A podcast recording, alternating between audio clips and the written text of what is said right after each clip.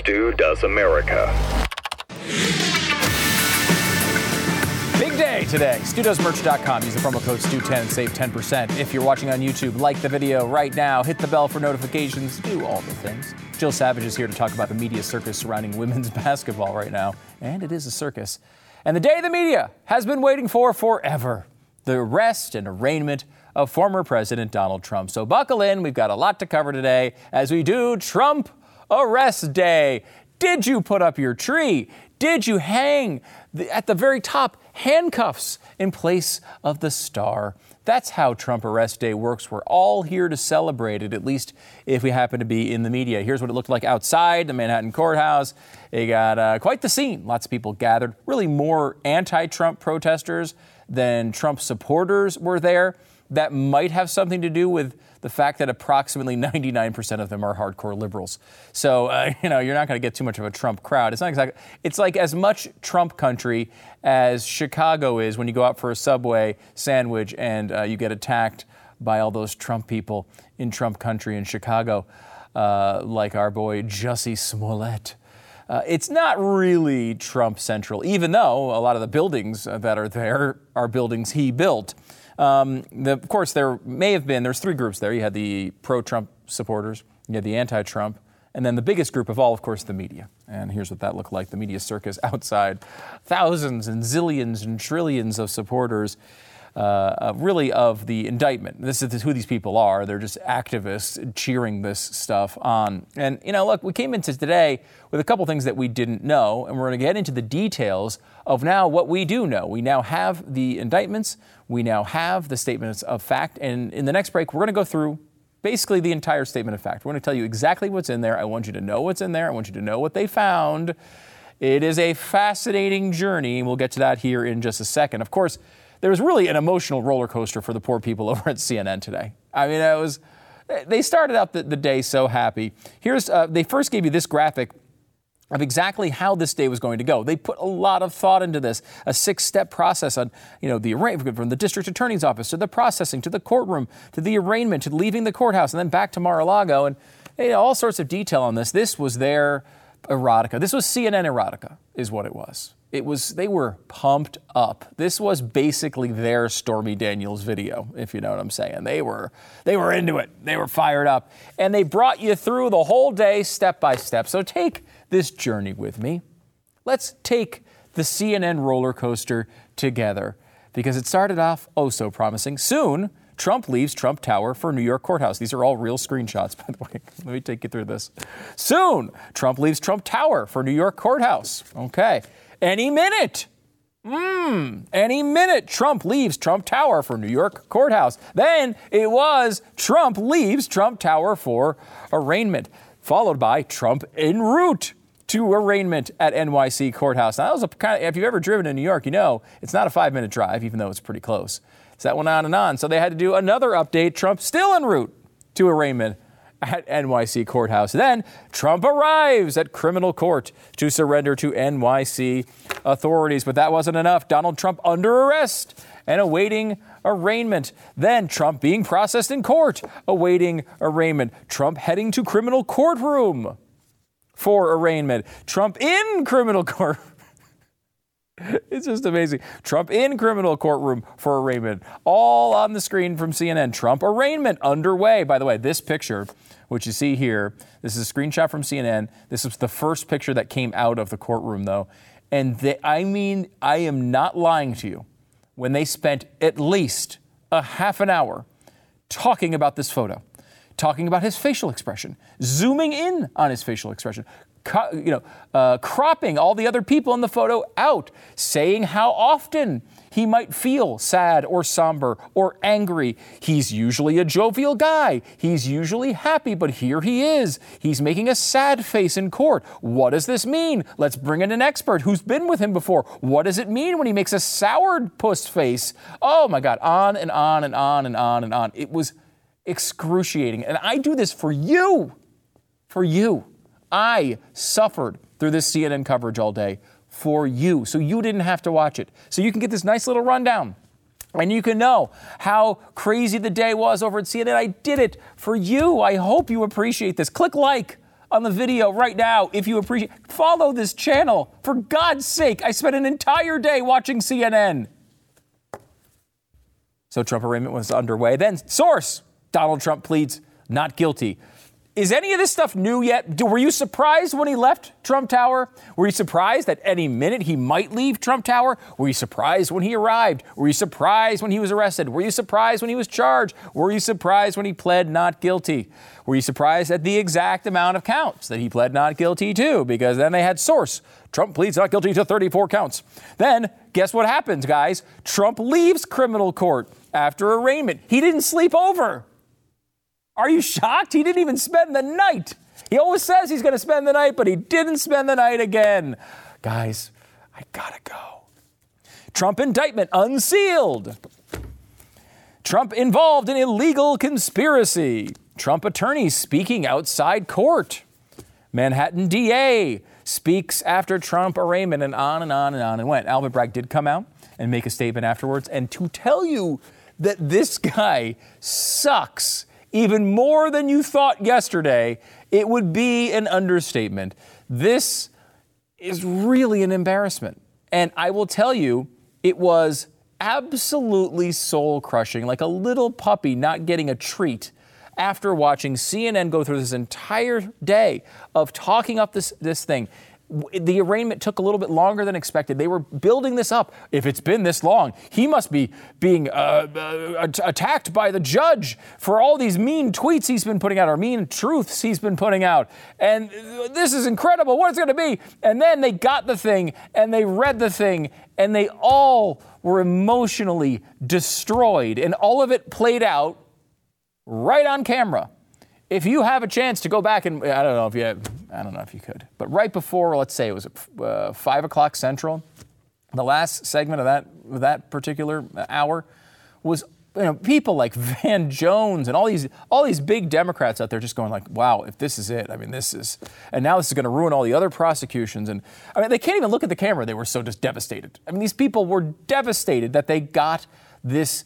They thought they had this wonderful package being gifted to them, and then they got nothing. They really, really wanted this to be true. This was their path to ratings bonanzas. This was their path to the candidate they wanted to face in the primary. This was their path to big-time numbers and everybody talking about them again. Don't you remember those days in 2016 and 17 when everyone was talking about CNN's coverage and we were winning ratings battles? Do you remember those days? They're coming back. And now I am afraid they are not. And so much of this is essentially, once again, Donald Trump's expert media manipulation. Again, he left Mar-a-Lago yesterday in the middle of the day and took his jet with giant Trump on the side with absolutely this was leaked by Trump people of when this was going to happen, where to go, where the helicopters should be, what time they should be there. Everybody knew he could have taken another private jet in the middle of the night. He's got the money to do it. Landed at 2 o'clock in the morning. No one would have even noticed. No one would be talking about it. But Trump knows. If he wants this attention, he wants people to focus on this because this is his main pitch to the primary voters. It's his main pitch to the country. I have been a victim of these attacks, and I'm the only one who can fight back against them.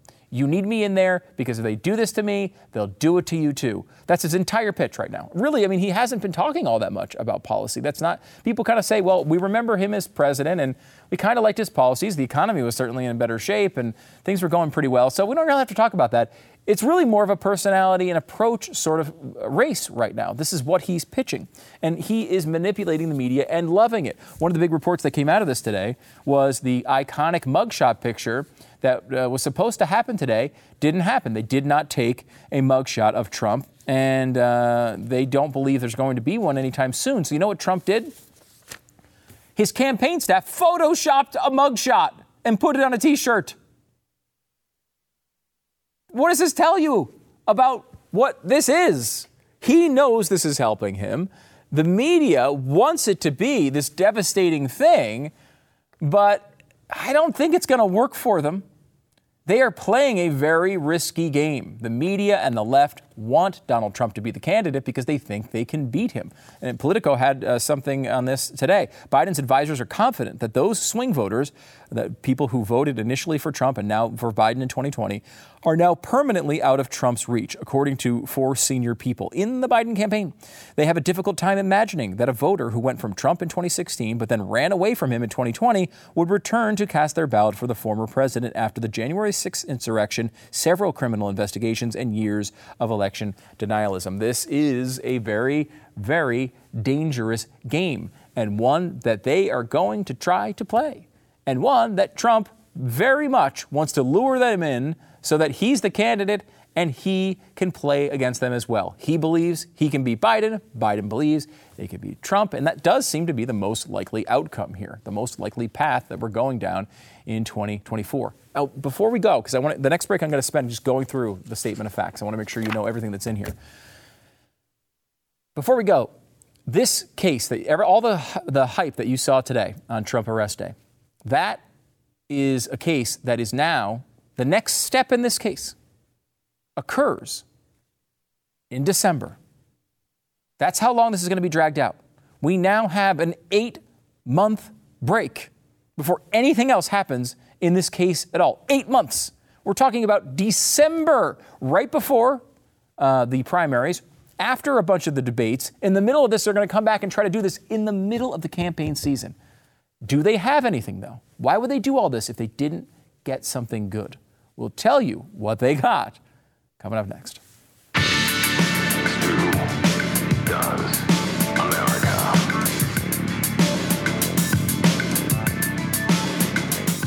Sure, you can go to Brazil or Colombia and get crazy stuff done to your face, but why would you do that when you have Genucel? Claire writes in and says, I absolutely love Genucel. My skin feels so good, tighter, younger, with a more even tone, and I only used it for a week. My advice for everyone, take a before picture. Good advice. Jim makes a more salient point as he writes, my wife loves it. Ever since I purchased it for her, things got more interesting after dark. Because this is what, guys, this is it. I mean, the reason we buy gifts is, well, forget it. We'll get into that later. It's true. Nothing works like Genucel because it is a family recipe that has been around for over 20 years, made by a compounding pharmacist in small batches and always safe, cruelty-free, and natural. Right now, you can go to Genucel.com/stew. Save over 70% off Genucel's most popular package featuring their Ultra Retinol and Dark Spot Corrector. Don't wait. It's Genucel.com/stew. Genucel.com/stew. All orders upgraded to free shipping, and every subscription order includes a complimentary spring spa box with 3 spa essentials also free for a limited time. You can visit now. It's Genucel.com/stew. Genucel.com/stew. All right, let's go through this. So there's 2 things that came out today. First of all, the indictment. Here's what it looks like. I would read this to you, but honestly, it's just the same paragraph, basically copy and pasted 34 times. The way it works is each time Donald Trump wrote a check, they count that as a new count against him. And honestly, a lot of times it was 2 counts because they recorded it. One time it was the check. One time it was how he recorded it. They went through and really we talked to Andrew McCarthy earlier on the radio show, and he said, you know, the way a lot of times these district attorneys will blow up charges is they will, instead of just making one charge for all of this stuff, they'll break it up and make it sound like a lot. You go for quality or quantity instead of quality. It's exactly what they did here. The other thing that came out was the statement of fact, which is more interesting. It kind of brings you through the storyline. So let's just go through that here so you know what's in it. Defendant Donald Trump repeatedly and fraudulently falsified New York business records to conceal criminal conduct that hid damaging information from the voting public during the 2016 presidential election. That's important that they're tying it to the 2016 election because that's the only thing they sort of are trying to do to make this into a felony. From August 2015 to December 2017, the defendant orchestrated a scheme with others to influence the 2016 presidential election by identifying and purchasing negative information about him to suppress its publication and benefit the defendant's electoral prospects. In order to execute the unlawful scheme, the participants violated election laws and made and caused false entries in the business records of various entities in New York. So they're not just saying that he lied about it or that he paid off a porn star. They're saying that he was doing it. It has to be tied to the election. The reason he was doing it was to hide the information from voters. And also the unlawful scheme had to violate the election laws in New York. And also they really try to tie it to federally, but that really gets into more complicated stuff. And we'll get into that here in a second. They talk about who Trump is. You're going to be surprised. He was this paragraph is very important. From approximately June 2015 to November 2016, the defendant was a candidate for the office of President of the United States. On January 20th, 2017, he became President of the United States. Who knew? Okay, so here's the different allegations. There's actually one extra one in here you might have forgotten about. What's new in here? Let's see. First of all, the Trump Tower meeting, there's a meeting between Trump and the National Enquirer people, along with Michael Cohen, where they went through and talked about the possibility, hey, I'm running for president. We know there's going to be some people throwing mud at us, some allegations coming at us. If those pop up, hey, you guys at National Enquirer, get in touch with these people, buy their stories, tell them we're going to publish them, and then maybe they don't get published. Maybe we couldn't fact check them exactly. And so they kind of go away. That was the catch and kill scheme that really, I mean, I don't think Trump ever comes out and says, yes, we were trying to catch and kill. But he'll say, look, he's going to say these are fake allegations and I didn't want people to hear them. So that's kind of really the basis of this. The first story they tell is not Stormy Daniels, is not McDougal, the Playboy bunny, but instead a doorman. Now, you may have forgotten this story. In October, November 2015, the National Enquirer people learned from a former Trump Tower doorman was trying to sell information regarding a child that the defendant had allegedly fathered out of wedlock. The CEO's direction, they negotiated and signed an agreement to pay the doorman $30,000 to acquire exclusive rights to the story. Now, in the books for the National Enquirer, they recorded this. They characterized this payment in their books and records, including in its general ledger. They purchased the information from the doorman without fully investigating its claims. Now, what's interesting about this one, and it's amazing that they include this in here, because so much of the Stormy Daniels talk has been about, did he actually do it? Trump still denies it. Well, this story, the National Enquirer looks into and finds out that it's false. So they actually paid $30,000 for a false story, yet that's still in the allegations here. No one's even saying it's true. They're actually saying that it's false. But because it was taken written in the books as a legal fee of some sort, that apparently is one of the violations. Then there's Woman One. Woman One is going to be McDougal. She was the Playboy bunny who had what she alleges is a one-year affair, starting I think in 2006, with Donald Trump. The National Enquirer again involved in this one, along with Michael Cohen. They get they pay eventually $150,000.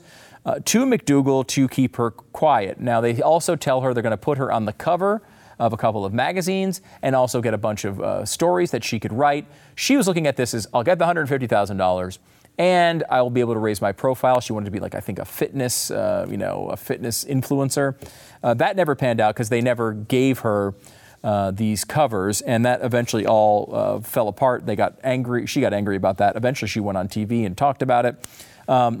The chief financial officer for the Trump Organization went around and talked about this behind the scenes, how to get this whole payment situation set up. Trump asked, so what do we have to pay for this, $150, and suggested paying by cash. Michael Cohen disagreed, and defendant then mentioned payment by check. Less than 2 months before the election, there was an agreement signed, $125,000 to one company, and it kind of went back and forth there. Then you have the Stormy Daniels part of the story. Daniels, we know these stories. We have, of course, the situation around the Access Hollywood tape, where the Access Hollywood tape comes out, and then the Stormy Daniels thing all of a sudden is going to be a big story. This is when Trump's people go after it. Now, the Trump argument here, and this is the same thing as the John Edwards argument, is basically, hey, I wanted to do this so my wife wouldn't find out about it, not because I was trying to protect the campaign.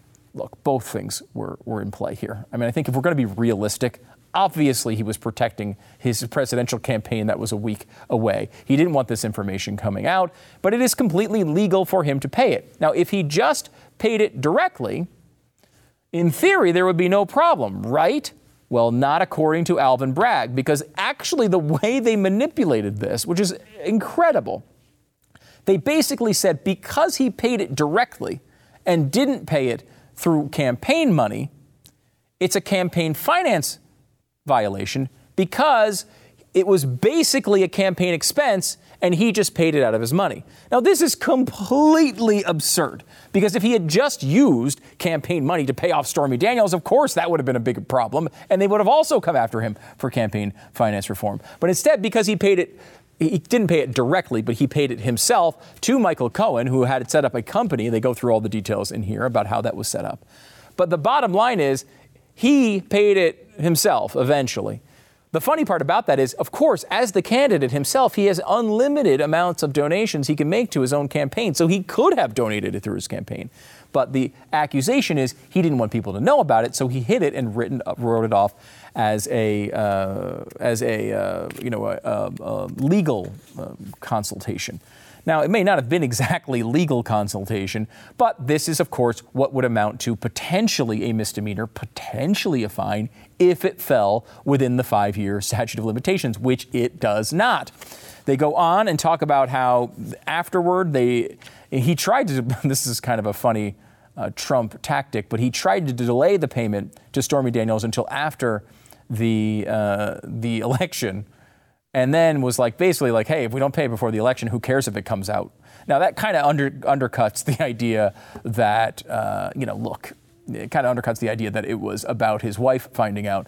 That being said, the main thing that they're getting him on here for is, instead of saying, hey, we're reimbursing Michael Cohen for expenses, because if they said they did that, they would have to identify what the expenses were. Instead, what they did is they overpaid Cohen. They overpaid him by basically a little bit more than double, so that he could get after-tax revenue that would be equal to what he wound up paying Stormy Daniels. So they paid him like $460,000 instead of the $150,000 or whatever, which was basically a bonus plus double the money, so it can get cut down after taxes. You know, again, is that a good technique? Is it a technique that is above board? Probably not. But again, outside the statute of limitations. What's amazing about this, I mean, I could go through all the details here with you, because it goes on to talk about how they tried to hide the payments, how they tried to kind of sweep this under the rug. What's interesting about it, really, at the very end of the day, is that the whole point of this, we all knew. All the stuff I talked to you about, there's a couple of recordings of phone calls in here that they discuss, all recordings we've heard before. There's literally nothing new in this document. And so what we were looking for, at the very least, was a reason. What's the reason? How did they tie this to make it a felony? They charged him with 34 felonies. How do they do that? We were talking for weeks about how it was a novel legal theory, how they would take these local crimes and turn them into federal crimes, and to do that, to make it, give them the ability to give them a felony here. What's incredible is they basically say they did that, but then don't tell you what federal law it's tied to. They don't tell you what the other crime is. They actually filed this crap heap of an indictment without even identifying what the other crime was. They just said it's tied to election crimes without giving any specifics. So, I mean, this is the type of thing that makes your CNN anchors get depressed. This is what causes depression in CNN anchors all over the country. We know social media causes it in teenagers. This is what causes it in CNN anchors. I went through this whole thing. There is literally nothing new. There might be a couple things that you kind of forgot, like really the doorman thing that had already been reported. Wait, the phone call with Michael Cohen or the conversation with Michael Cohen that had been recorded and released years ago. There's not one thing new in here. It's incredibly embarrassing. This is something that even I, coming in as a skeptic, am impressed by the ineptitude here by Alvin Bragg. This has nothing. They've got nothing. This should be thrown out immediately. That's the whole story. Now, apologies for spending all this time on this giant zilch that I hold in my hand, this ridiculous Trump indictment. Let's move on. We'll do something a little bit more fun here. Jill Savage joins us next.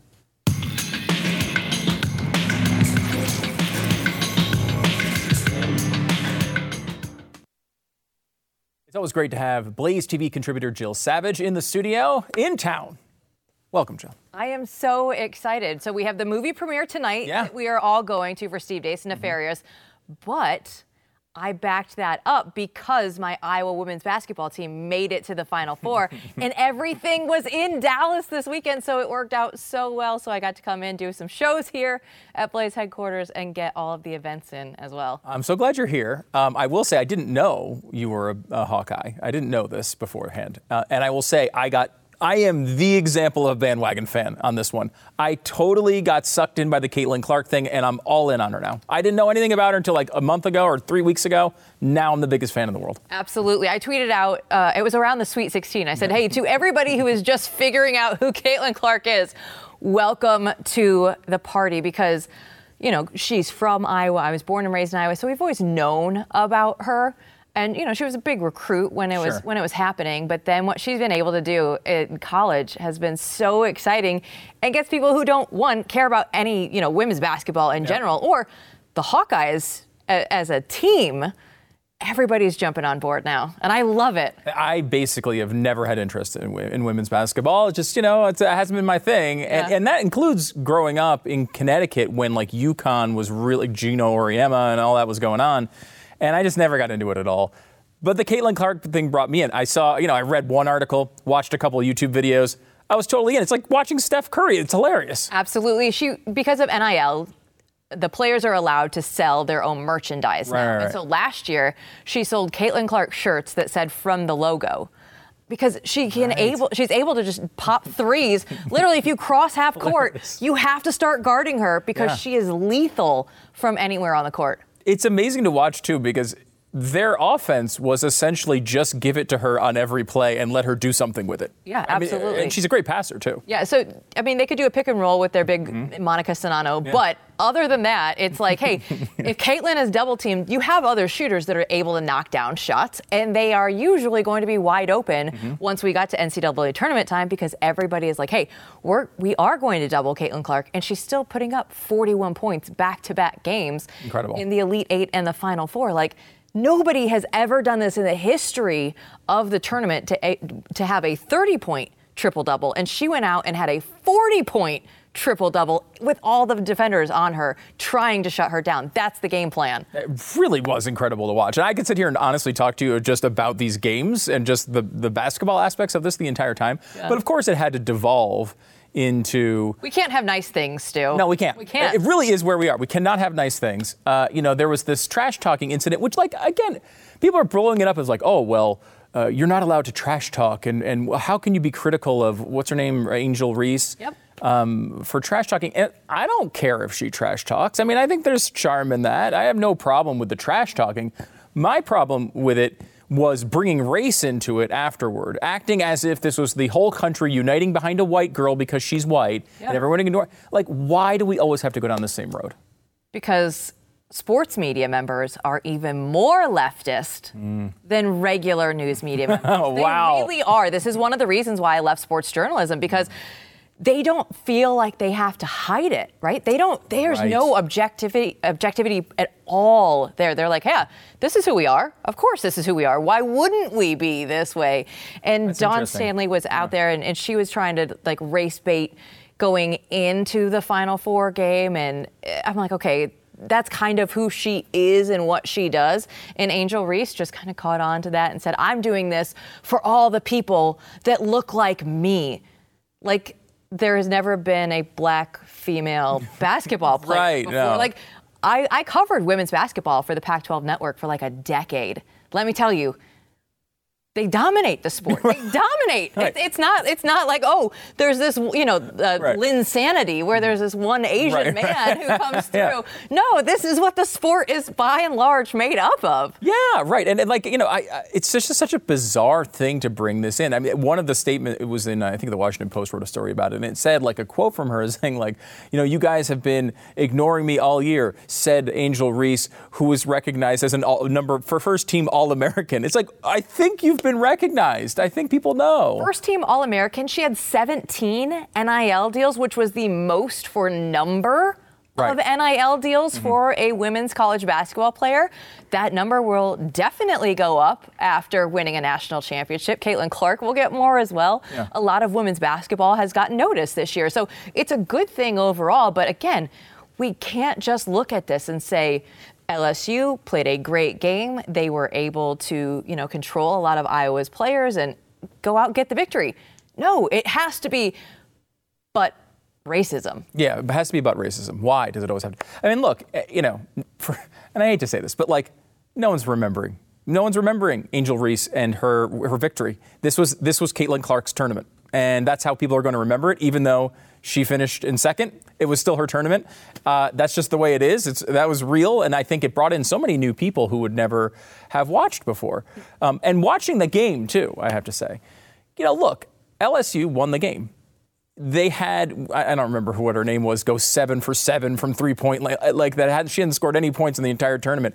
This happens. And like, it's going to be great drama, I think, next year.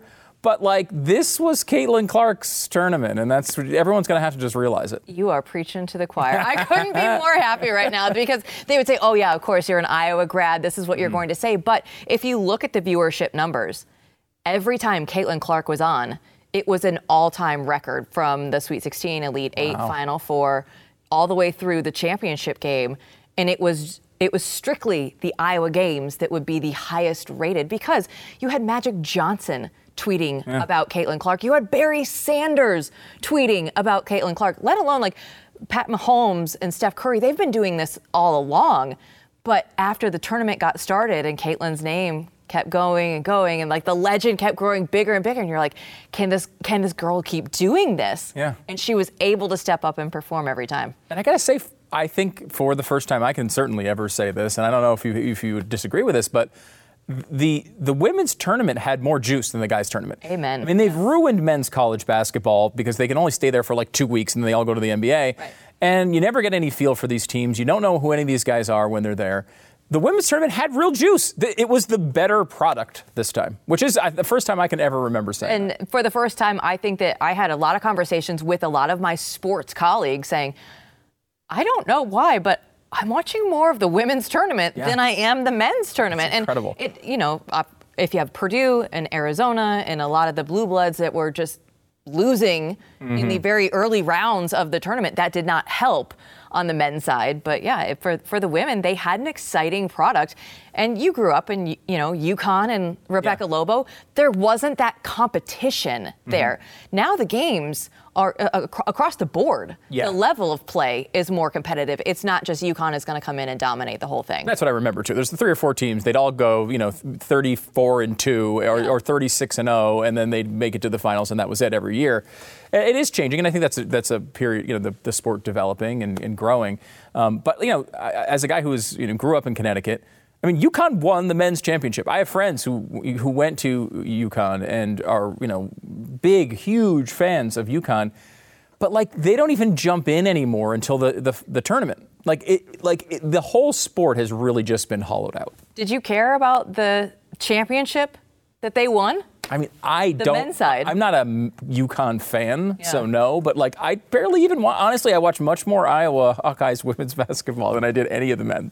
I mean, that's all I needed to hear, Stu. That's it. One of those weekend. Final Four games, what was it, San Diego State, when they – I mean, that was an incredible game, a game winner. I was kind of into the Creighton thing a little bit. I mean, we're getting really deep into basketball here. We're just doing a sports show. This is my favorite. That's what I want to do every day, too. Yeah. Let me go another way, because I think one of the things that's interesting about the rise of women's college basketball is that women did it on their own. They were able to just outperform the men, maybe not in a head-to-head game, but I think as far as interest goes, the opposite is happening with people like Leah Thomas. And this clip has been going viral over the past couple of days. I want to play for you and get your reaction. This is Riley Gaines on not just, hey, I would like to be in a women's sport against women, going up against Leah Thomas, she's talking about, but also what is going on inside the locker room. Listen to this. In addition to being forced to give up our awards, our titles, not opportunities, the NCAA forced female swimmers to share a locker room with Thomas, a 6'4", 22-year-old male who was fully intact with male genitalia. Let me be clear. We were not forewarned We were not asked for our consent, and we did not give our consent. If nothing else, I hope you can truly see how this is a violation of our privacy and how some of us have felt uncomfortable, awkward, embarrassed, and even traumatized by this experience. I mean, absolutely heartbreaking. And also, you know, we're in the Me Too era. How on earth can that be going on? Well, I love when you look at Riley initially, she was one of the tie winners with Leah, exact tie in swimming, which is very rare in and of itself. And Riley was one of them that was approached and said, hey, for picture purposes, we need Leah to stand on the first place podium. You're going to stand on the second place podium, even though you had the exact same time. We're going to need to do this for the NCAA pictures. And then you go and you think about everything else, right, that she has already had to deal with in the locker room. So at that point, you're saying you're not even going to be given the recognition that you deserve for tying for first place.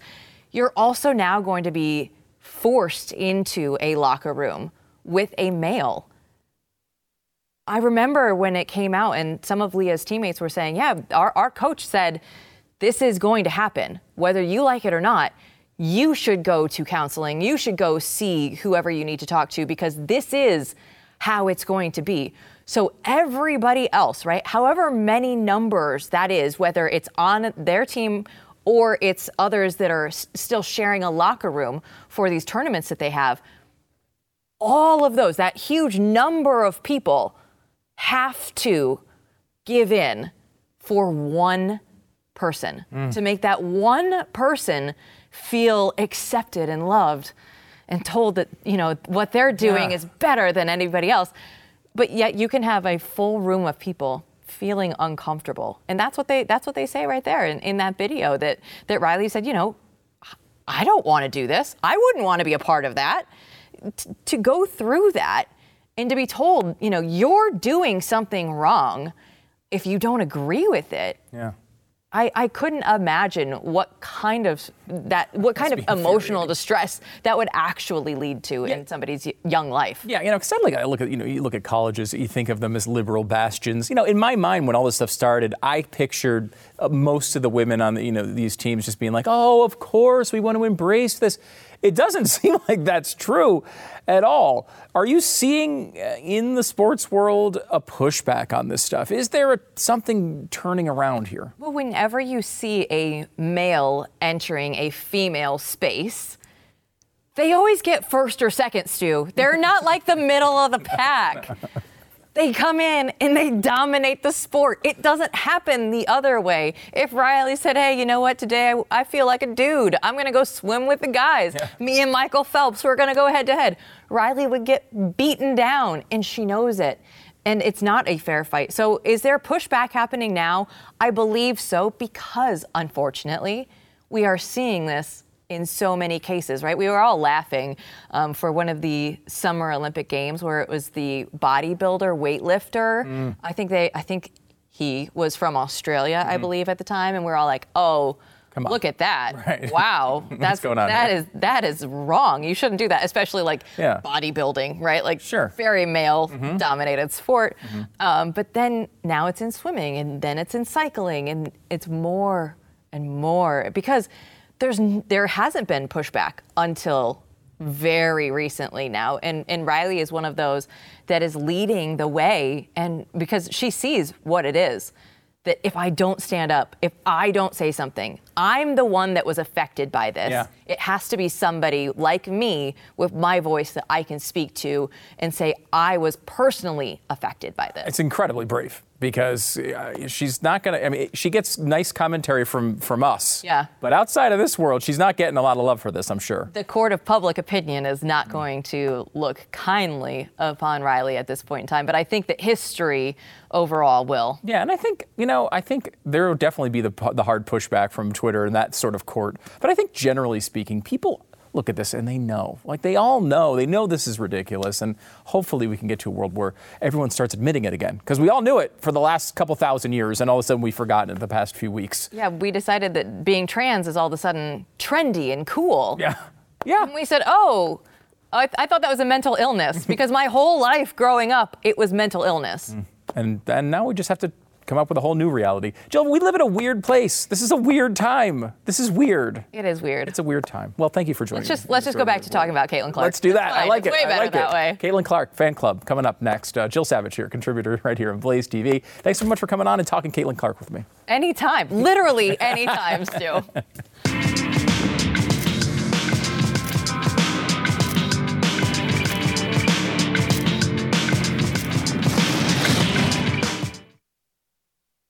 You know, a lot of times we talk about technology and AI and our privacy, and I'm very pessimistic because I just don't think people are capable of resisting this stuff. If it works well, they're just going to use it, and they don't care about any of the other concerns that you and I might have. A new graph sort of backing that up here. Gen Z loves Google. Yes, they love Google. And they have a chart of the companies young people hope to work at. And here's where it is. If you think they care about any of this stuff, Google's number one, 16%. The biggest spy agency in the world, federal government, number two at 6%, and then Apple is at number 3.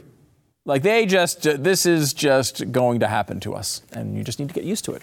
Just embrace our future AI overlords, okay? They're gonna, if you talk nicely to them, maybe they won't kill us really quickly. By the way, Google is doing some cost cutting. They are cutting down on employee laptops, services, and staplers. Now, Google makes a lot of money. Staplers, is that really their? That's going to make a big difference for Google? It's hard to imagine, although we do have this internal footage of one of the Google employees losing their stapler. And, there it is. What? Here, let me just go ahead and get that from you. Great. So, if you could just get to that as soon as possible, that would be terrific, okay? Thanks a bunch, Milton. Bye-bye. Okay, but I could set the building on fire. Don't take Milton's swing line. Don't do it. Don't do it. Classic from Office Space. By the way, this is maybe my favorite headline the entire day because I just love how pathetic it is, honestly. Marianne Williamson making gains against Joe Biden. New poll suggests. Now, what the poll actually says is the last time they did this poll, she was down 77-4. Okay? Are you excited yet? Mm-hmm. Now, she's down 73-10. So she went down from 77-4 to 73-10. If you project that over the next 16 centuries, eventually Marianne Williamson will win this race. And I hope Joe Biden is, I mean, he'll still be alive, obviously, because he's apparently going to live forever. But I hope he's looking at this and freaking out about it because Marianne Williamson, right on his tail. I think I'm going to make the prediction right now. People aren't going to like it. I'm going to make the prediction right now.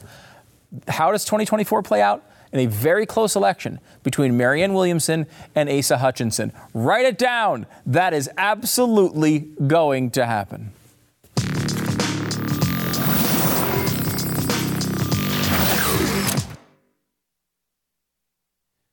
If you've watched the coverage of the Trump indictment over the past weeks and you thought to yourself, this is pathetic. This is wrong. They're not trying to even attempting to tell the truth anymore. You're right on all of that, and that's why Blaze TV exists. We would love for you to join us, blazetv.com/Stu. We love it if you're watching for free. That's cool, too. But if you take an extra minute, if you have an extra few bucks, we'd appreciate you joining the team. blazetv.com/Stu. The promo code is Stu. Save you $10. We'll see you tomorrow.